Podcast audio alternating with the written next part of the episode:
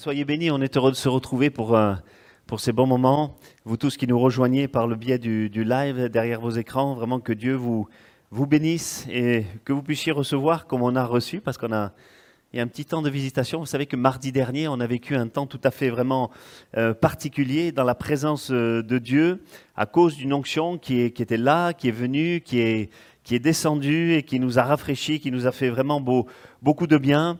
Et on ne pouvait plus arrêter. Voilà, hein, la musique continuait, les chants continuaient, les gens étaient là en train de prier, on ne pouvait pas arrêter. Et franchement, ça aurait été criminel euh, d'arrêter. Alors je sais que lorsqu'on est derrière son écran, on ne peut pas vivre les mêmes choses qu'en présentiel, on ne peut pas ressentir également les mêmes choses qu'en présentiel, mais ça aurait été criminel pour nous eh bien, de devoir arrêter de, tels moments. Alors voilà, on les a, on s'excuse, hein, on les a laissés passer comme ça. Imaginez que on ait préparé des prédications, toutes sortes de choses comme ça, et qu'arrive le Seigneur Jésus tout d'un coup dans la salle, lui-même en personne, une théophanie, comme disait eh bien Wilfried tout à l'heure. Eh bien, je crois qu'on lui laisserait la place. Hein. ce serait le, mieux, et c'est ce qu'on fait. Voilà, quand le Seigneur est là, c'est quelque chose de, magnifique. C'est de vivre l'instant euh, vraiment présent. Et en réfléchissant à cela, il m'est venu cette pensée, eh bien pour, euh, pour ce soir, c'est ce qui s'est passé dans la, dans la, chambre haute. À un moment donné, vous vous souvenez, à, la Pentecôte, avec les disciples et, les apôtres, ils étaient à peu près 120 réunis dans ce moment-là. Et il y a eu quelque chose de particulier qui s'est passé. Alors j'aimerais qu'on puisse le voir euh, ensemble. Euh, s'il vous plaît, on va faire une lecture. Si vous avez la Bible à côté de, de vous, voilà. dans le livre des Actes des Apôtres, et à partir du, chapitre 2, voilà, Nouveau Testament, le livre des Actes des Apôtres, le chapitre 2, il est écrit ceci, le jour de la Pentecôte, ils étaient tous ensemble dans le même lieu, et tout d'un coup, il vint du ciel un bruit comme celui d'un vent impétueux, et il remplit toute la maison où ils étaient assis. Et des langues semblables à des langues de feu leur apparurent, séparées les unes des autres, et se posèrent sur chacun d'eux. Et ils furent tous remplis du Saint-Esprit, et ils se mirent à parler en d'autres langues selon que l'Esprit leur donnait de s'exprimer. Alléluia, euh, de formidable qui s'est passé à, ce moment-là. Et je pense que le Saint-Esprit a fait exprès de nous laisser là un détail il nous est parlé de, euh, nous, on a porté toute notre attention sur, euh, euh, sur les flammes de feu qui sont descendues sur chacun des disciples et sur le fait qu'ils ont parlé en langue à ce moment-là. Et c'est bien de, le relever. Mais une chose à laquelle on ne fait pas vraiment attention, c'est cette histoire de, de vent. Il y a eu le vent et le vent a précédé les flammes. Et la Bible nous dit que c'était un vent violent, violent. Et le mot violent, là, féro, ça nous parle de, de rafale, comme quelque chose qui, euh, qui déplace, euh, comme on le voit dans l'actualité avec des petites tornades qui se sont passées à droite à gauche. On voit ça de plus en plus, et, qui emportent tout sur leur passage. Des fois des, toitures, des fois des, des, maisons tout entières, parfois même des voitures qu'on retrouve à des kilomètres de là. Donc ça enlève euh, des choses, ça décoiffe. Un autre détail, ils étaient dans la chambre haute et la chambre haute, on le sait, c'était un espace qui était complètement ouvert. Mais la, Bible nous dit ceci, il y a ce détail, que le Saint-Esprit a rempli toute la maison. Voilà, pas simplement la pièce où ils étaient, mais a rempli toute la maison. Hein, peut-être la cave, peut-être le rez-de-chaussée, je ne sais pas. En tout cas, c'est la volonté de Dieu et c'est ça qu'on doit retenir qu'il veut bénir euh, euh, tout le monde. Voilà, il n'y a personne qui doit être excepté. Il a rempli toute la maison, parce que peut-être à ce moment-là, il y avait des personnes euh, qui étaient au rez-de-chaussée, alors le Seigneur a béni toute la maison. Et, et ce vent violent, ce vent, c'est pneuma, ça veut dire souffle, ça veut dire esprit. C'est vraiment l'Esprit de Dieu qui est venu avec une grande violence sous la forme de, des flammes de feu. Alors on a besoin simplement, et on a besoin de, de réaliser que le Saint-Esprit a mis l'accent sur le fait qu'il y ait à la fois le vent, et les flammes. Et on a besoin de vivre pas seulement les flammes de feu, mais je crois qu'on a besoin de vivre aussi le vent violent, c'est-à-dire quelque chose qui va enlever, c'est quelque chose qui va venir emporter peut-être de, nos cœurs, de nos conceptions, de, de nos pensées, certaines choses. Un vent qui va venir emporter peut-être la colère, euh, l'amertume, euh, la jalousie, euh, la rancœur, les mauvaises pensées, toutes sortes de choses comme ça, peut-être les mauvaises doctrines également sur lesquelles on est en train de prêcher ces, temps-ci, peut-être euh, la religiosité et finalement tout ce qui fait la guerre à notre âme et tout ce qui peut nous, nous empêcher vraiment euh, d'avancer. Hein, toutes ces choses qui empêchent finalement les, les flammes de venir. Alors il faut d'abord le vent avant les flammes, quelque chose d'important. Dieu veut qu'on ait les deux, mais il faut d'abord eh bien, euh, le vent, c'est quelque chose de très important. Et ce vent de l'esprit, il est là justement, eh bien, pour ôter tout ce qui va faire, euh, comme je le disais précédemment, toute la guerre à mon âme, tout ce qui peut m'empêcher d'avancer, tout ce qui peut m'empêcher de, euh, de, de, progresser.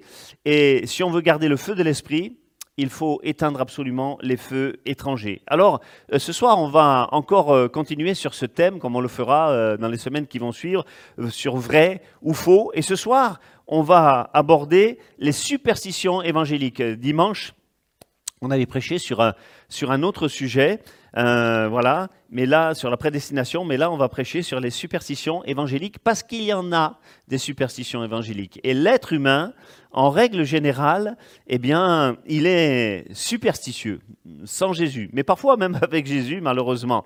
Et je suis sûr que beaucoup d'entre nous, on était superstitieux avant de se convertir et peut-être, malheureusement, qu'on l'est resté eh bien, vraiment dans, certains domaines, dans certaines choses. Alors, euh, j'aimerais juste vous donner la, définition de la superstition. Le dictionnaire dit que c'est le, la superstition, c'est le fait de croire que certains actes ou certaines choses entraînent mystérieusement des conséquences bonnes ou mauvaises. C'est la croyance qu'une chose ou une personne pourrait avoir une influence magique sur notre vie ou dans une circonstance particulière. C'est une croyance irraisonnée, infondée, qui est basée sur la crainte ou l'ignorance. Et finalement, elle est là pour essayer, euh, cette superstition, c'est ce que l'homme veut faire, d'enlever un sentiment d'angoisse et, de crainte pour essayer de, changer la chose. Et c'est pourquoi euh, tant de gens lisent l'horoscope voilà, c'est de la superstition. Et c'est très courant que l'on entende, on entende des gens avoir peur, notamment du, chiffre 13. D'ailleurs, ce soir, on est 13 dans la salle. J'espère que personne. ne faut pas être superstitieux, ça porte malheur, hein, comme on dit. Voilà. Donc, euh, euh, le chiffre 13. Est-ce que vous savez que certaines compagnies aériennes ont supprimé la rangée 13 dans les avions? La Lufthansa, Air France et puis d'autres comme ça ont supprimé, le Swissair notamment. Et est-ce que vous savez comment on appelle les gens qui ont peur du chiffre 13 Est-ce qu'il y en a qui ont peur du chiffre 13 là? Voilà, heureusement. Voilà. Ça, on appelle ça triskaïdécaphobe. Quelqu'un qui a peur de ce chiffre 13. Il est triskaïdécaphobe. Et voilà, Manu est triskaïdécaphobe. On va prier pour lui. Euh, D'autres personnes ont d'autres phobies, ont d'autres peurs. Ils ont peur de passer sous une échelle, vous voyez C'est ridicule. Bon, peut-être s'il y a un pot de peinture, effectivement, un accident peut arriver, mais, mais, mais je ne dois pas avoir une peur superstitieuse de ça. Ou la peur de, croiser un, un, chat noir qui serait un mauvais présage, se lever du pied gauche, euh, ne pas renverser de sel sur la table, avoir un Saint-Christophe dans la voiture, aller dans les casses, vous allez voir, il y a beaucoup de Saint-Christophe. Hein. Donc euh, ça porte pas forcément bonheur. Casser un miroir, sept ans de malheur. voilà. Euh, ouvrir un parapluie dans la maison. Il y a tellement de superstitions euh, ridicules, imbéciles. On ne sait même pas par quoi elles ont été induites, quelles, sont l'origine de, ces choses. Et toutes ces choses-là, apparemment pour eux, ça porte malheur. par contre, il y a des superstitions pour porter bonheur comme avoir une patte de lapin, toucher du bois, avoir un gris-gris, trouver un, trèfle à quatre feuilles ça porte soi-disant euh, bonheur. Avoir la, main droite qui gratte, ça veut dire une rentrée d'argent, bientôt rentrée d'argent, il y en a qui, hein, etc.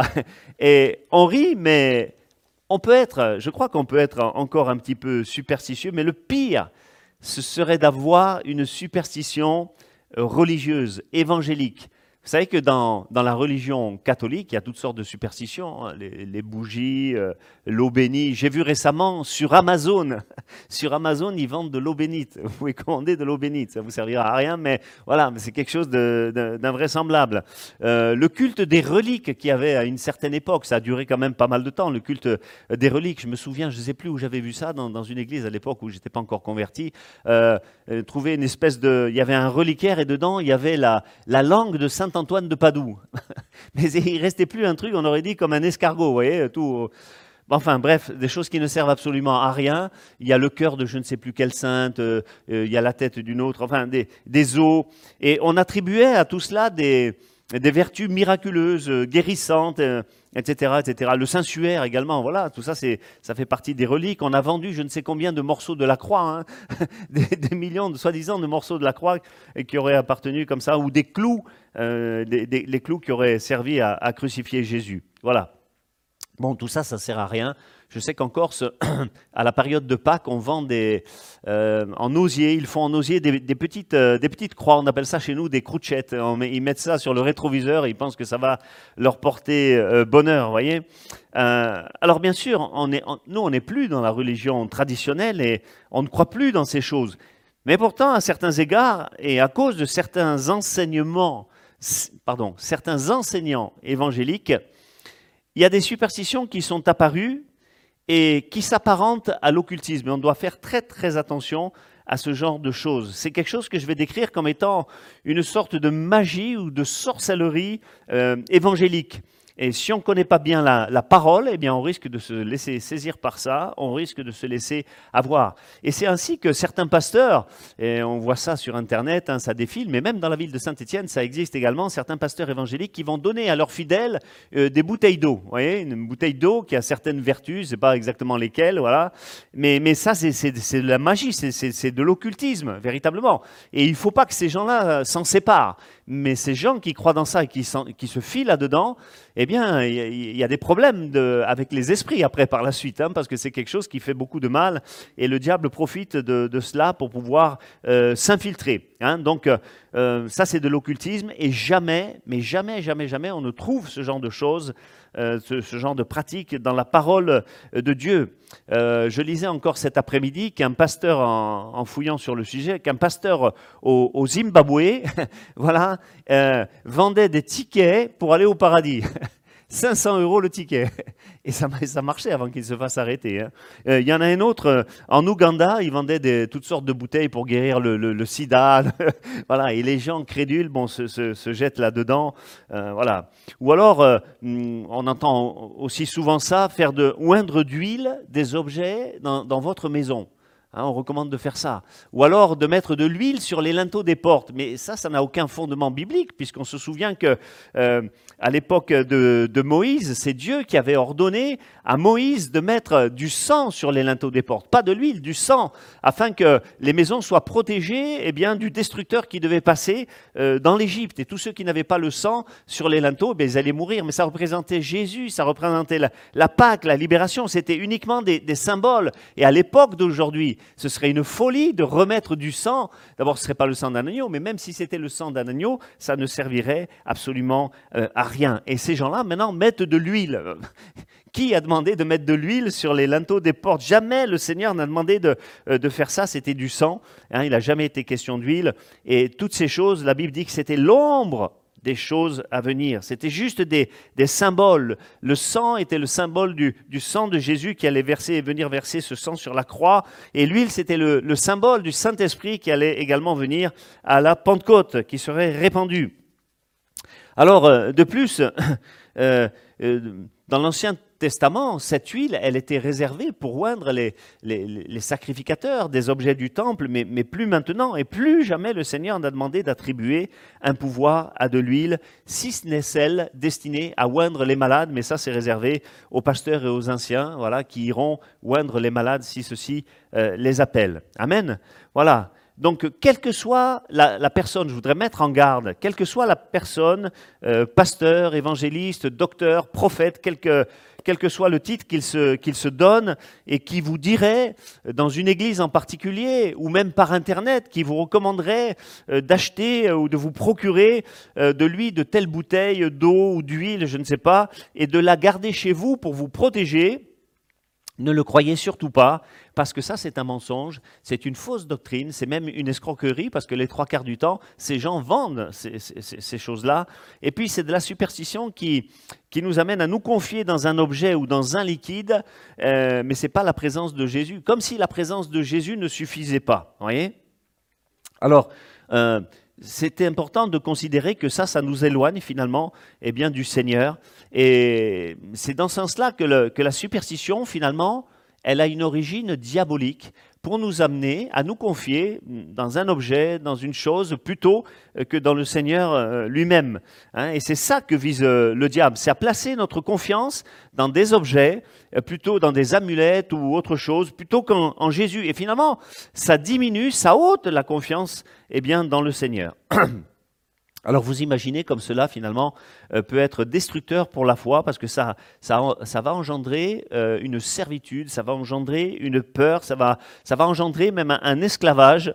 Et si je garde une bouteille, quel que soit le contenu, hein, ou n'importe quel objet qui doit soi-disant me bénir ou me protéger, alors ce n'est plus dans la personne de Christ, je le répète, que je me confie, ni de celle du Saint-Esprit, mais c'est dans un objet. Et comme on vient de le dire, c'est une superstition qui va m'amener plus à me confier dans l'objet que dans le Seigneur. Et vraiment, c'est à ça que l'ennemi de nos âmes veut euh, nous amener, en me faisant croire que cet objet, eh bien, qui m'apporte une protection spirituelle, c'est pas une forme de magie, c'est pas, c'est pas vraiment de la sorcellerie, alors que c'est une réalité, c'est de la sorcellerie, c'est de la magie. Vous voyez le danger de, ces choses. Et souvent, le diable commence par une chose comme ça pour s'introduire, une chose qui nous paraît euh, pas trop méchante, pas trop dangereuse, et puis qui va prendre malheureusement de plus en plus de place et de plus en plus d'ampleur. Et croyez-moi, même si on, arrivait à retrouver euh, le chandelier ou l'arche d'alliance, plusieurs euh, personnes dans différents endroits qui, ont, qui proclament avoir retrouvé l'arche d'alliance, euh, ou même si on avait retrouvé, je ne sais pas moi, euh, la, manne, le vase de manne, si on avait retrouvé euh, le bâton d'Aaron, mais ça ne servirait absolument à rien parce que tout ça n'était, que l'ombre des choses à venir, ce n'était vraiment que, que, des symboles, vous voyez, et on n'a pas besoin vraiment, nous, de, de, ces choses-là, maintenant on a juste besoin de la présence du Seigneur et du Saint-Esprit. Alléluia. À ce sujet, Rappelez-vous que dans le désert, hein, vous allez voir cette notion d'idolâtrie, dans le désert, à un moment donné, à cause de leur désobéissance, à cause de leur, euh, de leur péché, les Israélites ont été, euh, Dieu avait envoyé des serpents brûlants qui les mordaient et ces gens mouraient, eh bien, parce qu'à cause de la morsure du serpent. Et Moïse a prié et le Seigneur lui a dit, ben, tu vas faire une, une, perche, une grande perche, et au sommet de cette perche, tu vas mettre un, un, serpent d'airain que tu auras que tu auras fait. Et toute personne qui regardera, eh bien, le, serpent d'airain, eh bien, sera guéri et, ne mourra pas. Hein. Voilà, c'est symbole, ce serpent d'airain du, euh, du diable qui était cloué à la croix, et il a cloué les dominations, les autorités, etc. Et, et, et c'est justement pour ne plus avoir peur de ces choses. Ça veut dire c'est comme si le serpent, il est, il est, il n'est plus efficace, il ne pourra plus te faire du mal, il est, il est, il est cloué, il est en haut, c'est euh, fini. Mais les gens, à cause de cela, ont fait, à cause de la superstition, ils ont fait comme une sorte euh, d'idolâtrie. Mais bien plus tard, ils ont presque ils en étaient euh, à adorer cela. Mais il se trouve que Ézéchias, quand il a vu la chose, c'était un homme de l'esprit, il a voulu détruire, et il l'a fait d'ailleurs, il a pris ce serpent de, bronze qu'on appelait Néhushtan, ça veut dire le, euh, serpent d'airain, quoi, finalement le, grand serpent d'airain. Et il va le détruire, il va le brûler, il va le rendre en poudre, justement afin d'éviter euh, l'idolâtrie. Vous imaginez s'il a fait ça déjà à cette époque, hein, il, avait il était vraiment rempli de l'esprit. Euh, on voit que même du temps de Jésus, les rabbins qui étaient sous la loi, donc, avaient donné, en plus de la loi, en plus de 613 commandements, et, les 613 commandements, ils avaient donné euh, toute une sorte d'explication euh, de la parole, à côté euh, de la parole, des explications vraiment erronées. Et, tout était devenu, c'était plus la, la loi de l'esprit, mais c'était devenu véritablement un rituel. Les ablutions, les jeûnes, le sabbat. Et vous avez remarqué que Jésus est venu casser tout cela, hein, justement en faisant des guérisons le jour du sabbat et on a reproché à ses disciples, parce que c'est Jésus qui le leur permettait, euh, voilà, de manger des épis de blé euh, un jour de sabbat dans les champs. Euh, pourquoi tes disciples ne se lavent pas les mains? Parce qu'ils faisaient des ablutions, c'était extrêmement compliqué. Il fallait se laver au-dessus du coude, etc. Enfin, des choses vraiment complexes. Mais tout ça était devenu des rituels, voyez? Et ils avaient transformé finalement la, parole de Dieu. Ils n'avaient pas compris que tout ça, ça n'avait plus du tout de valeur dans la présence de Jésus-Christ. Et ils avaient finalement changé une une relation dans une religion euh, avec plein de rites, plein de gestes, parce qu'ils n'avaient pas compris que ce qui comptait, c'était pas la loi, mais c'était l'esprit de la loi. Et pour nous, les disciples de Jésus-Christ, euh, la superstition ou tout acte superstitieux, quel qu'il soit, ça doit être banni absolument de ma vie. Absolument banni de ma vie pour avoir une pleine et entière communion et bénédiction avec le, Seigneur. Et on doit faire attention à ce qu'aucun acte de notre vie euh, spirituelle, je ne veux pas dire religieuse, spirituelle, ne soit comme une sorte d'objet de superstition comme par exemple, euh, moi, je ne sais pas, la, la, Sainte Seine peut devenir une, superstition. Pour certains, le nom de Jésus, le sang de Jésus, euh, c'est devenu comme une sorte de formule euh, magique, voyez? Par exemple, certaines personnes pensent que s'ils ne prient pas ou s'ils ne lisent pas, il va leur arriver un malheur. Voyez, c'est une forme de, superstition. Voyez? Toutes ces choses doivent se faire vraiment avec plaisir, avec joie, et, et c'est pas parce qu'il faut. Hein, je ne dois pas idolâtrer la prière, je ne dois pas idolâtrer non plus la durée de la prière, je ne dois pas idolâtrer la lecture de la parole de Dieu, je dois le faire uniquement euh, parce que j'aime Jésus et parce que c'est par joie que je veux le faire. Alors, euh, bien sûr, c'est bien de prier, bien sûr, c'est bien de lire. Si on peut prier plus longuement, c'est encore mieux. Mais, il ne faut pas que ça soit fait d'une manière religieuse et superstitieuse ou formaliste. Amen. C'est important. C'est pareil pour, pour la dîme. Il ne faut pas que ça soit euh, non plus que ça devienne une idolâtrie. Euh, si je donne à Dieu, il va m'arriver ça ou ça. Ou quand je prends la Sainte Seine, hein, il va m'arriver une grande bénédiction parce que je prends la Sainte Seine. Non, c'est pas c'est pas le but de la Sainte Seine. Le but de la Sainte Seine, c'est de se rappeler. Il peut y avoir des guérisons lorsqu'on prend la Sainte Seine, comme à n'importe quel moment. Eh bien, du culte, il peut y avoir des guérisons, mais c'est pas forcément la, la Sainte Seine qui va m'apporter une guérison. Des gens ont, cette vision-là. Et si jamais on ne prenait pas la Sainte Seine, oh là là, il y, aurait quelque chose de, vous voyez, mais ça devient mystique, ça devient religieux. Et quelque part, il ne faudrait pas que l'homme de Dieu, là, du 21e siècle, euh, voilà, euh, tombe dans une sorte de, superstition par rapport à cela. On ne doit pas idolâtrer non plus des, euh, des ministères, ça, ça devient superstitieux, ou, même, ou même des gens, mais on doit, comment dire, on doit, on doit aimer, on doit adorer celui qui a donné à cet homme un tel ministère, c'est-à-dire le, Seigneur. Et plus je vais me confier dans le Seigneur, en Dieu, et plus toutes ces choses, normalement, euh, qu'on a citées, elles vont me paraître ridicules et, et, je vais les abandonner. Alléluia. Et il le faut, hein, parce que c'est important. Euh, ça revient à se confier en lui. La Bible dit malheur à l'homme qui se confie dans l'homme. Mais il y a la bénédiction sur celui qui se confie en l'éternel. Alors, si je fais cela, je vais être débarrassé de toutes ces croyances, de toutes ces superstitions, de toute forme de peur, parce que Jésus sera mon soleil, mon bouclier, sera ma force. Alléluia. C'est le plus important et que je, que je puisse réaliser véritablement euh, cela. Euh, la superstition, c'est un esclavage pour le chrétien. Si je m'attache à de telles choses, ça va être pour moi un poids, ça va être un boulet, et surtout, je serai un mauvais exemple pour euh, les autres. On doit être totalement dégagé de ces choses-là. Voilà, c'est le deuxième épisode, euh, vraiment euh, sur les fausses doctrines. Alors n'oubliez pas, dernières annonces, le jeûne, jeudi à 12h, on se retrouve ici même pour prier. On n'a pas besoin d'attestation ou quoi que ce soit ou d'inscription. dimanche, la suite des fausses doctrines, ce sera le pasteur Manou qui va nous apporter cela avec euh, la démonologie, ce sera le, ce sera le thème, la, démonologie avec les malédictions générationnelles. Alors c'est bien finalement qu'on puisse méditer à chaque fois sur toutes ces choses-là parce qu'elles sont tellement importantes et c'est elles qui vont nous permettre d'aller véritablement tous ensemble de l'avant avec le Seigneur. Voilà, soyez bénis abondamment et on se dit à très bientôt.